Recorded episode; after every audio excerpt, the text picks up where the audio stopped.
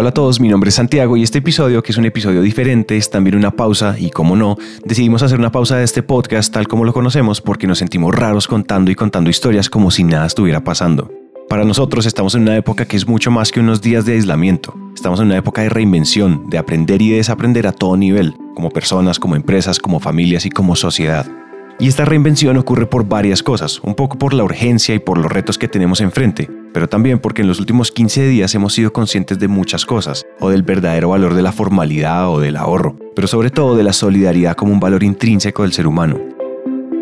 Este episodio es construido de la mano con Protección, que es una empresa que lleva varios meses apostándole a hacer podcast y contenido junto con nosotros, y nos pidió explícitamente sumarnos desde lo que sabemos hacer, que es contar historias. Y por eso este episodio es una retransmisión de Talento CI, pero es también una historia perfecta para emprendete en tiempos como estos. Es una historia de emprendedores que nos cuenta qué ha pasado en los últimos 15 días en sus vidas, 15 días que han sido turbulentos para todos. Desde Protección presentamos una serie de episodios que los invitamos a escuchar. Son historias que nos inspiran y que nos dan ideas y luces en medio de todo esto. ¿Cómo estás, Juan? Doctor, qué bueno verlo. qué chévere verte, ¿cómo estás? Años, ¿no? Este que escuchan es Andrés Méndez, en una entrevista y videoconferencia que tuvimos ayer. Andrés lo conocimos en un panel hace años y es de esas personas que uno llama amigo, pero en realidad lo ha visto dos o tres veces en la vida. Es la definición perfecta de un bacán. Es común verlo con gorra hacia adelante y ropa informal. Es politólogo y le gusta enseñar, viajar y dar conferencias. Andrés es uno de los fundadores de una empresa llamada En la U. En la U es el rap de las universidades. Es una super app en la cual la comunidad universitaria en Colombia, México y Perú puede pedir todo tipo de productos y servicios de base universitaria. Comida, papelerías, tutorías, bolsa de empleo, voluntariado, tecnología, todo tipo de cosas, todo operado por estudiantes de las mismas universidades. Pero pues antes de eso éramos un holding de amigos que tuvimos ocho empresas nos quebramos, tomamos malas decisiones, algunas buenas, de ahí quedaron proyectos, aprendimos muchas cosas y esto... La historia de Andrés y la historia de la empresa, que son fascinantes, se las vamos a quedar debiendo. Para esta historia es necesario que entiendan que en la U, más que una aplicación, es una red de ecosistemas universitarios. Todo lo que uno puede necesitar en su universidad está ahí. De hecho, no sé si saben, pero en protección.com slash talentosidad tenemos disponible un marketplace de prácticas profesionales y de oportunidades laborales para estudiantes. Y ese marketplace precisamente es hecho en conjunto con En la U.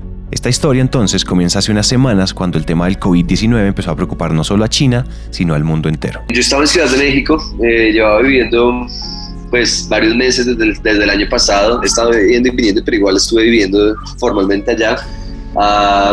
y dos de nuestros socios, digamos que amantes de la data y de las noticias y todo, comienzan a poner como un poquito la alarma de lo que está sucediendo y pues digamos que como este fenómeno arranca primero en otros países, en América Latina, también mucha información se comienza a producir allá que al principio no está traducida y por eso es que tampoco le, le, llegaba a todos. Entonces ahí es donde nosotros comenzamos a decir, ok, esto se puede crecer. en muchos temas de growth, de cómo hablan el crecimiento las pandemias, de, de las pandemias, de cómo se comportan y se dan. Entonces la primera conversación fue, Andy se tiene que devolver, devolvamos también al equipo de México, a las personas que están allá, qué decisiones tenemos que comenzar a tomar en relación a eso y tras llegar, pues digamos que ya comienza el estallón de todo, porque todas las universidades en América Latina comenzaron a cerrar su operación, eh, comenzaron a cerrar clases o a prepararse para pasar a clases digitales, y eso significaba que nuestra operación se iba a caer, como las, digo, igual llegan vacaciones luego, entonces eso significa para nosotros que vamos a tener ventas fuertes otra vez hasta agosto, y que si bien nos estamos preparando para muchas cosas digitales, solo digitales a futuro, no hacía parte del plan de corto plazo. Entonces, entonces sucede esto y nosotros decimos, oiga, ¿qué hacemos? La primera reacción fue instintiva, casi que de supervivencia. Y la preocupación no es menor, sin universidades marchando un porcentaje muy importante de las operaciones de la empresa, pues se paraba. Y eso no estaba contemplado en ningún plan. Voy a ser 100% sincero, porque es que la primera etapa fue la etapa de crisis, donde decimos, oiga, podemos quebrarnos.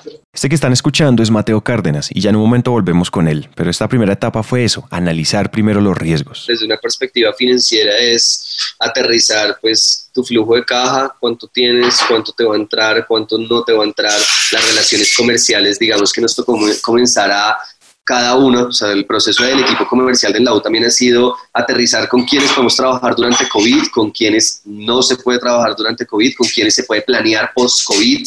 Entonces, desde la perspectiva financiera, aterrizado eso, tomar decisiones drásticas para que pueda sobrevivir la empresa y prepararse para un plano post-COVID. Nos toca tomar medidas. Eh, lo primero también muy drástico, eh, pero bueno, y o sea, como que fue algo que nos permitió eh, estar hoy todos como equipos unidos, es que todos nos bajamos salarios. es decir, a los founders son los primeros a los que nos tocó apretarnos.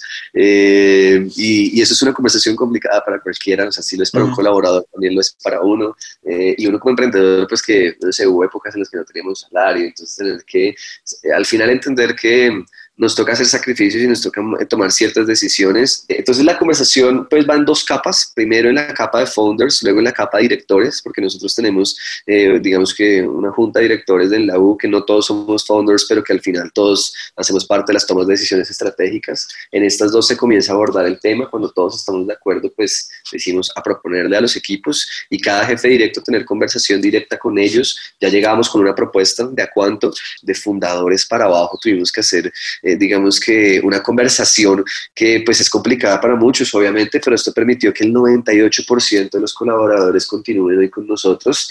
Eh, tuvimos que reajustar presupuesto todo para manejar nuestro flujo de caja, para sobrevivir hasta tal punto donde nosotros estábamos en proceso de una serie A, tuvimos que detenerlo, no hay problema, pero entonces eso significa que nos toca tomar medidas y nos toca tomar acciones.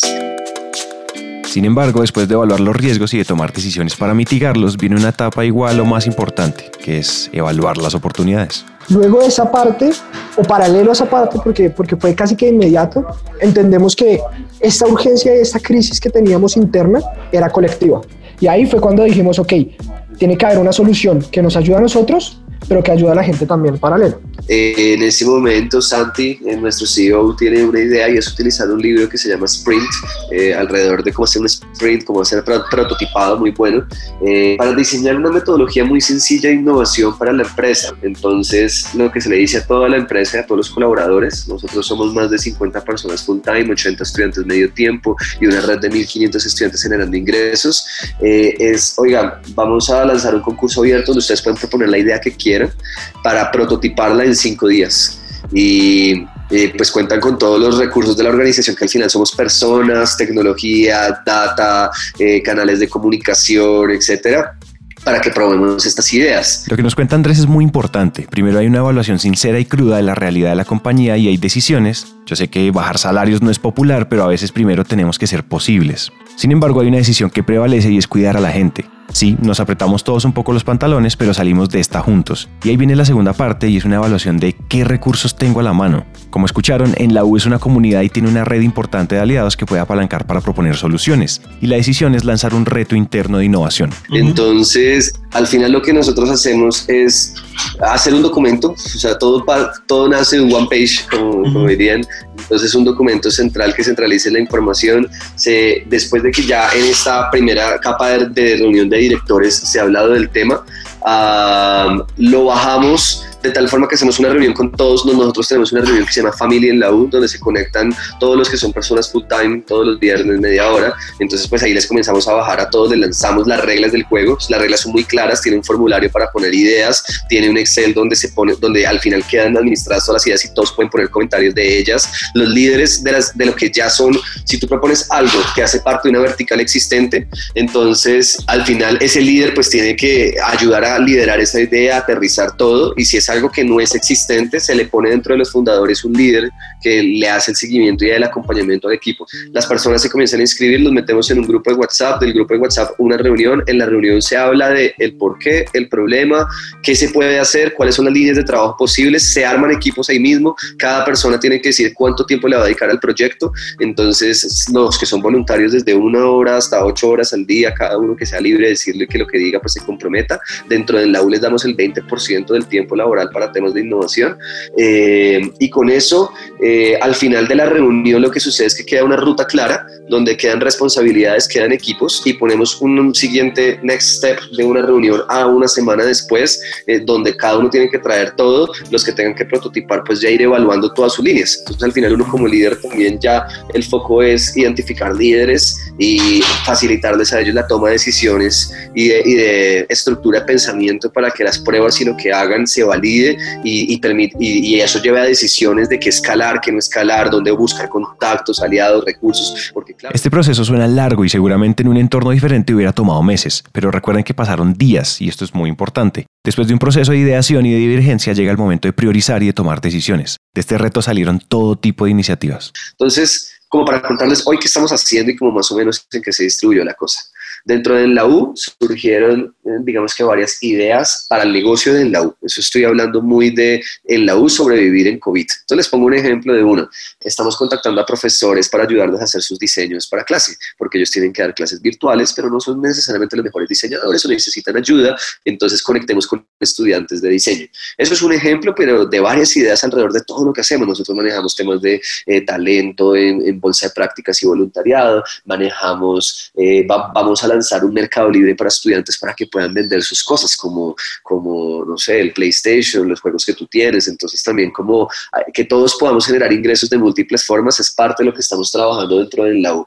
Desde la perspectiva social en la U, estamos apalancando dos equipos de voluntariado y ayudando y fomentando, digamos que no es algo en la U, es algo que estamos haciendo con muchas personas. Hay un equipo base de 25 voluntarios en cada uno de los equipos. Uno es para trabajar voluntariado remoto. Queremos, digamos que crear una infraestructura de voluntariado digital donde estudiantes universitarios puedan donar de su tiempo en marketing, en desarrollo web, en capacidades tecnológicas y digitales para apoyar a ONGs que en la brecha de COVID y post-COVID van a necesitar pasar a esta brecha lo más rápido que antes. Y hay un proyecto que aún no le hemos puesto nombre alrededor de adultos de tercera edad. Queremos crear una red de voluntariado digital para hacer llamadas a personas de tercera edad.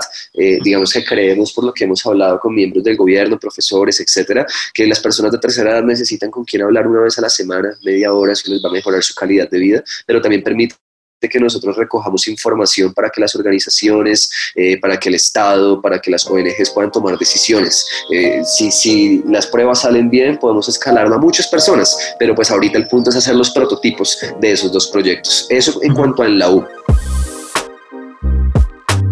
Es importante hacer dos aclaraciones. Una es que estas ideas no son unidades de negocio o líneas de acción consolidadas. Por ahora son hipótesis que se están validando en este momento a partir de experimentos. Es decir, efectivamente todo lo que mencionó Andrés está en marcha, pero todavía no estamos seguros qué va a pasar, qué va a funcionar ni cómo va a funcionar. Y por otro lado, en este punto no podemos hablar solamente de en la U. El proceso que estamos narrando comienza a mezclarse con procesos parecidos de otras personas y otras organizaciones, ONGs, voluntarios, etc. Entonces los productos que quedan no son proyectos exclusivos de la empresa. Lo decimos porque este no es un momento para egoísmos corporativos ni personales. Es un tiempo para sumar, para vivir y para practicar una habilidad muy repetida y muy poco practicada, el liderazgo colectivo. Parte 2.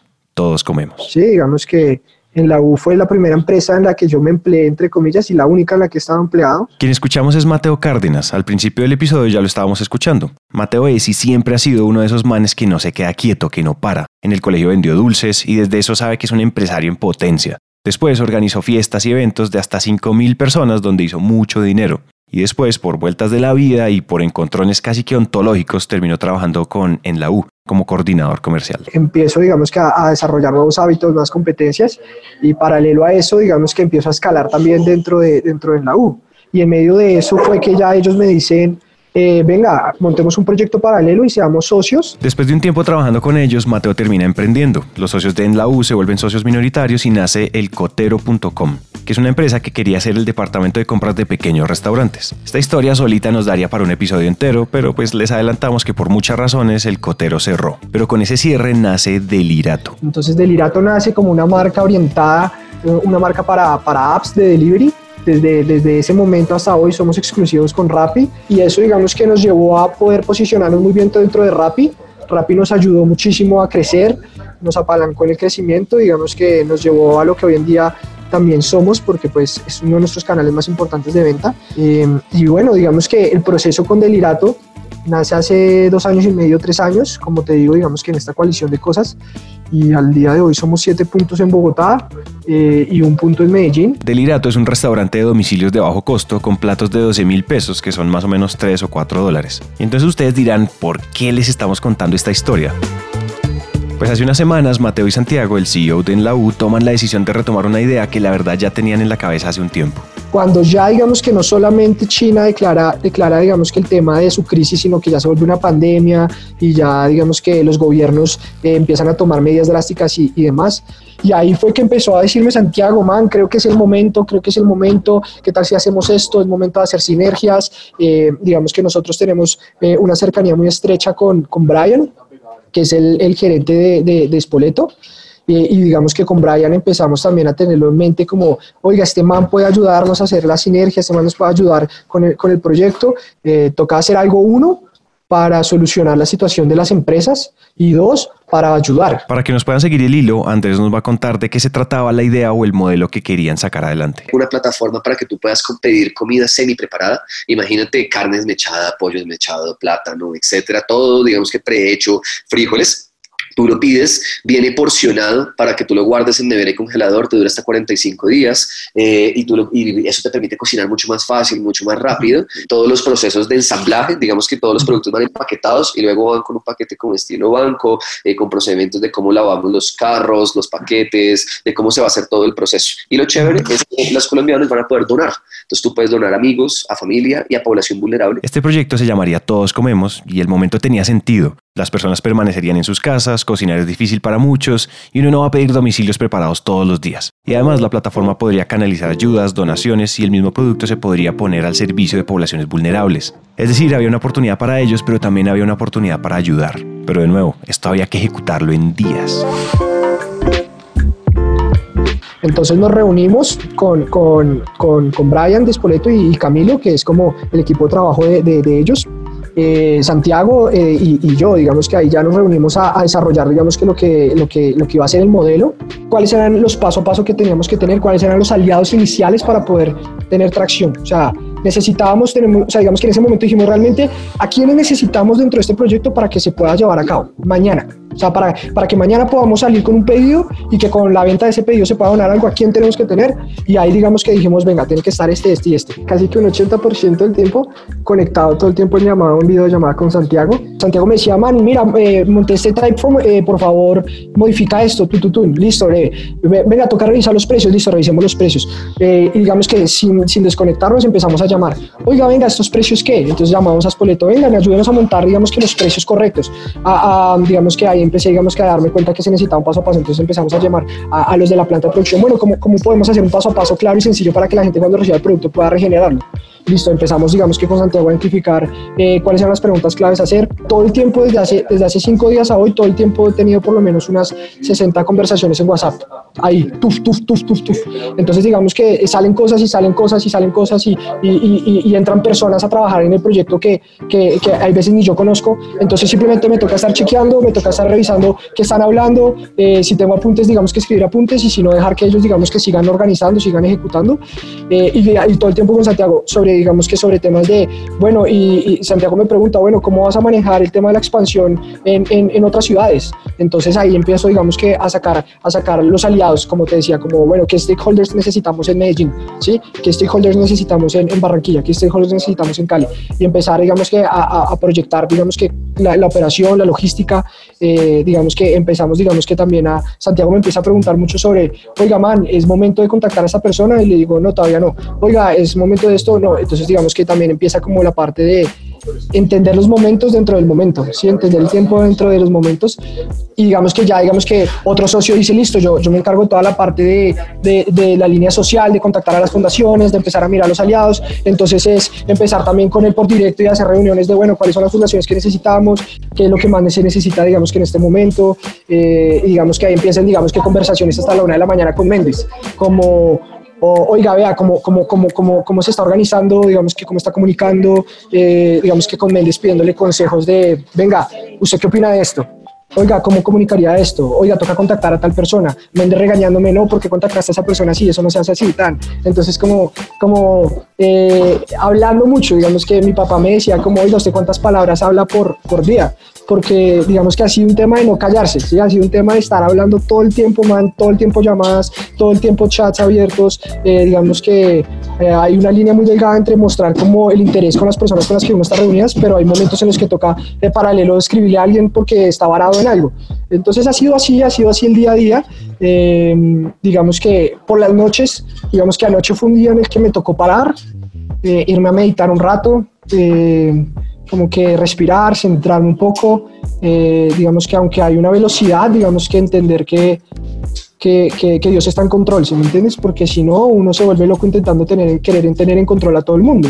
Hicimos el prototipo, eh, pónganle que en eso nos demoramos dos días haciendo la plataforma, dos días más preparando todo, salimos el sábado pasado y eh, al domingo ya teníamos una buena cantidad de pedidos, habían 140 donaciones, si no estoy mal, eh, en redes sociales nos comenzaron a, digamos que salimos ese día en periódico, fueron cosas muy orgánicas, personas como eh, influenciadores, etcétera, como muy sumando a la onda de lo que estamos haciendo. Si ustedes entran a www.todoscomemos.com pueden hacer varias cosas. Primero, pues pueden pedir a domicilio comida semi preparada. Justo aquí tengo abierta la página y veo que pueden pedir, por ejemplo, pollo, red desmechada, salsas de todo tipo, lasañas, costillas barbecue o frijoles negros. Productos que duran 7 días refrigerados y 45 días congelados y que son preparados por varios restaurantes que, ojo, son emprendedores que también están viviendo muchos retos ahorita. Además de eso, pueden donar, ya sea a una fundación que prefieras o a una familia específica que conozcas. Ellos ponen la logística. Cada plato donado cuesta aproximadamente un dólar y por cada plato que donen ellos ponen uno adicional. Es importante reiterar que Todos Comemos no es ni una plataforma de delirato ni una plataforma de en la U. Es un producto construido colaborativamente entre muchas organizaciones y empresas y es un producto que continúa en estado beta. Y digamos que en este momento estamos en la etapa de, de ya de iteración, de, de, de ver cómo responde el mercado y cómo cambiamos, cómo responde el mercado, cómo mejoramos qué feedback da el cliente, cómo mejoramos, cómo están, digamos, que, que, saliendo los, los pedidos, cómo mejoramos, qué retos tecnológicos tenemos, qué retos operativos tenemos, qué retos comunicativos tenemos y, y, ahí estamos en eso, en este momento estamos identificando eso. Todo se va conectando y todo va creando sinergias, fácilmente. Esto se puede volver una plataforma incluso más grande que en la U. Y, y, con las proyecciones que tiene y con la necesidad del impacto que además estamos en la situación en la que estamos, puede crecer a ritmos acelerados. Al final es una conclusión sencilla, juntos hacemos más. Eh, todos, entre más juntos trabajemos, entre emprendedores, empresarios, organizaciones, Estado, etcétera, vamos a hacer mucho más y vamos a superar esto más rápido porque claro, esto, esto también se comenzó a regar y entonces nos está llegando una mano de contactos a todos, eso que llaman de un lado, del otro, de gobierno, de empresas, entonces también toca tener mucha claridad mental y mucha calma de, pensar y tomar decisiones. Y ahora sí, pues vamos a mí, estamos todos emocionados, yo, digamos que a mí me dicen aquí en la casa, mucha vida es gritando, te la pasas hablando de un lado a otro, entonces, claro, nunca nos imaginamos que en, esto, en esta crisis fuera a haber tanto trabajo, pero al final también es la forma de reivindicar que se trata de que todo se pueda hacer digitalmente, todo mientras que tenga documentación, canales de comunicación claros y una metodología, que las metodologías están en Internet, Lean Startup, Growth Hacking, eh, Sprints, etc. Eh, y es mucho de facilitar a los equipos. Si las cosas siguen como van, veremos operaciones de todos como vemos en otras ciudades de Colombia y en México, donde en la U tiene operaciones y recursos que puede apalancar. Como dijimos al comienzo, este episodio es una pausa, pero no es hacer silencio, es nuestra forma de reflexionar y de aportar haciendo lo que hacemos, que es contar historias. Desde nuestra perspectiva hay muchos aprendizajes y los hemos mencionado. Todo esto, además de ser al mismo tiempo un acto de reinvención, de supervivencia y de solidaridad, también resalta la importancia del método y al mismo tiempo de la flexibilidad. Ellos no salieron a la loca a inventarse nada, pero tampoco hicieron un plan de mil páginas antes de ejecutar. Ellos experimentaron y de hecho lo siguen haciendo. Lo más probable es que algunas de las iniciativas que mencionaron no funcionen, pero lo más probable es que otras sí. Y entonces cuando volvamos a una normalidad que seguro va a ser una normalidad diferente, ellos van a salir más fuertes, como empresa, como profesionales y como personas. Y justo aquí quisiéramos terminar. Es fácil creer en la idea de que esta es la historia de las cosas que hicieron esas organizaciones, y en realidad no. Esta es la historia de las cosas que hicieron las personas con los recursos que tenían a la mano. Esta es, ante todo, una invitación a que entendamos que como personas la necesidad de sobrevivir y las ganas de sumar no tienen que ser excluyentes. Protección se une a este podcast con esa idea. Queremos contar historias de personas que se estén remangando desde sus puestos de trabajo, desde su tiempo libre, desde sus funciones o su conocimiento, y queremos reflexionar a partir de esas historias. Si quieren proponer a alguien, escríbanos por WhatsApp al número más 57 317 316 9196. Les repito, escríbanos al más 57 317 316 9196.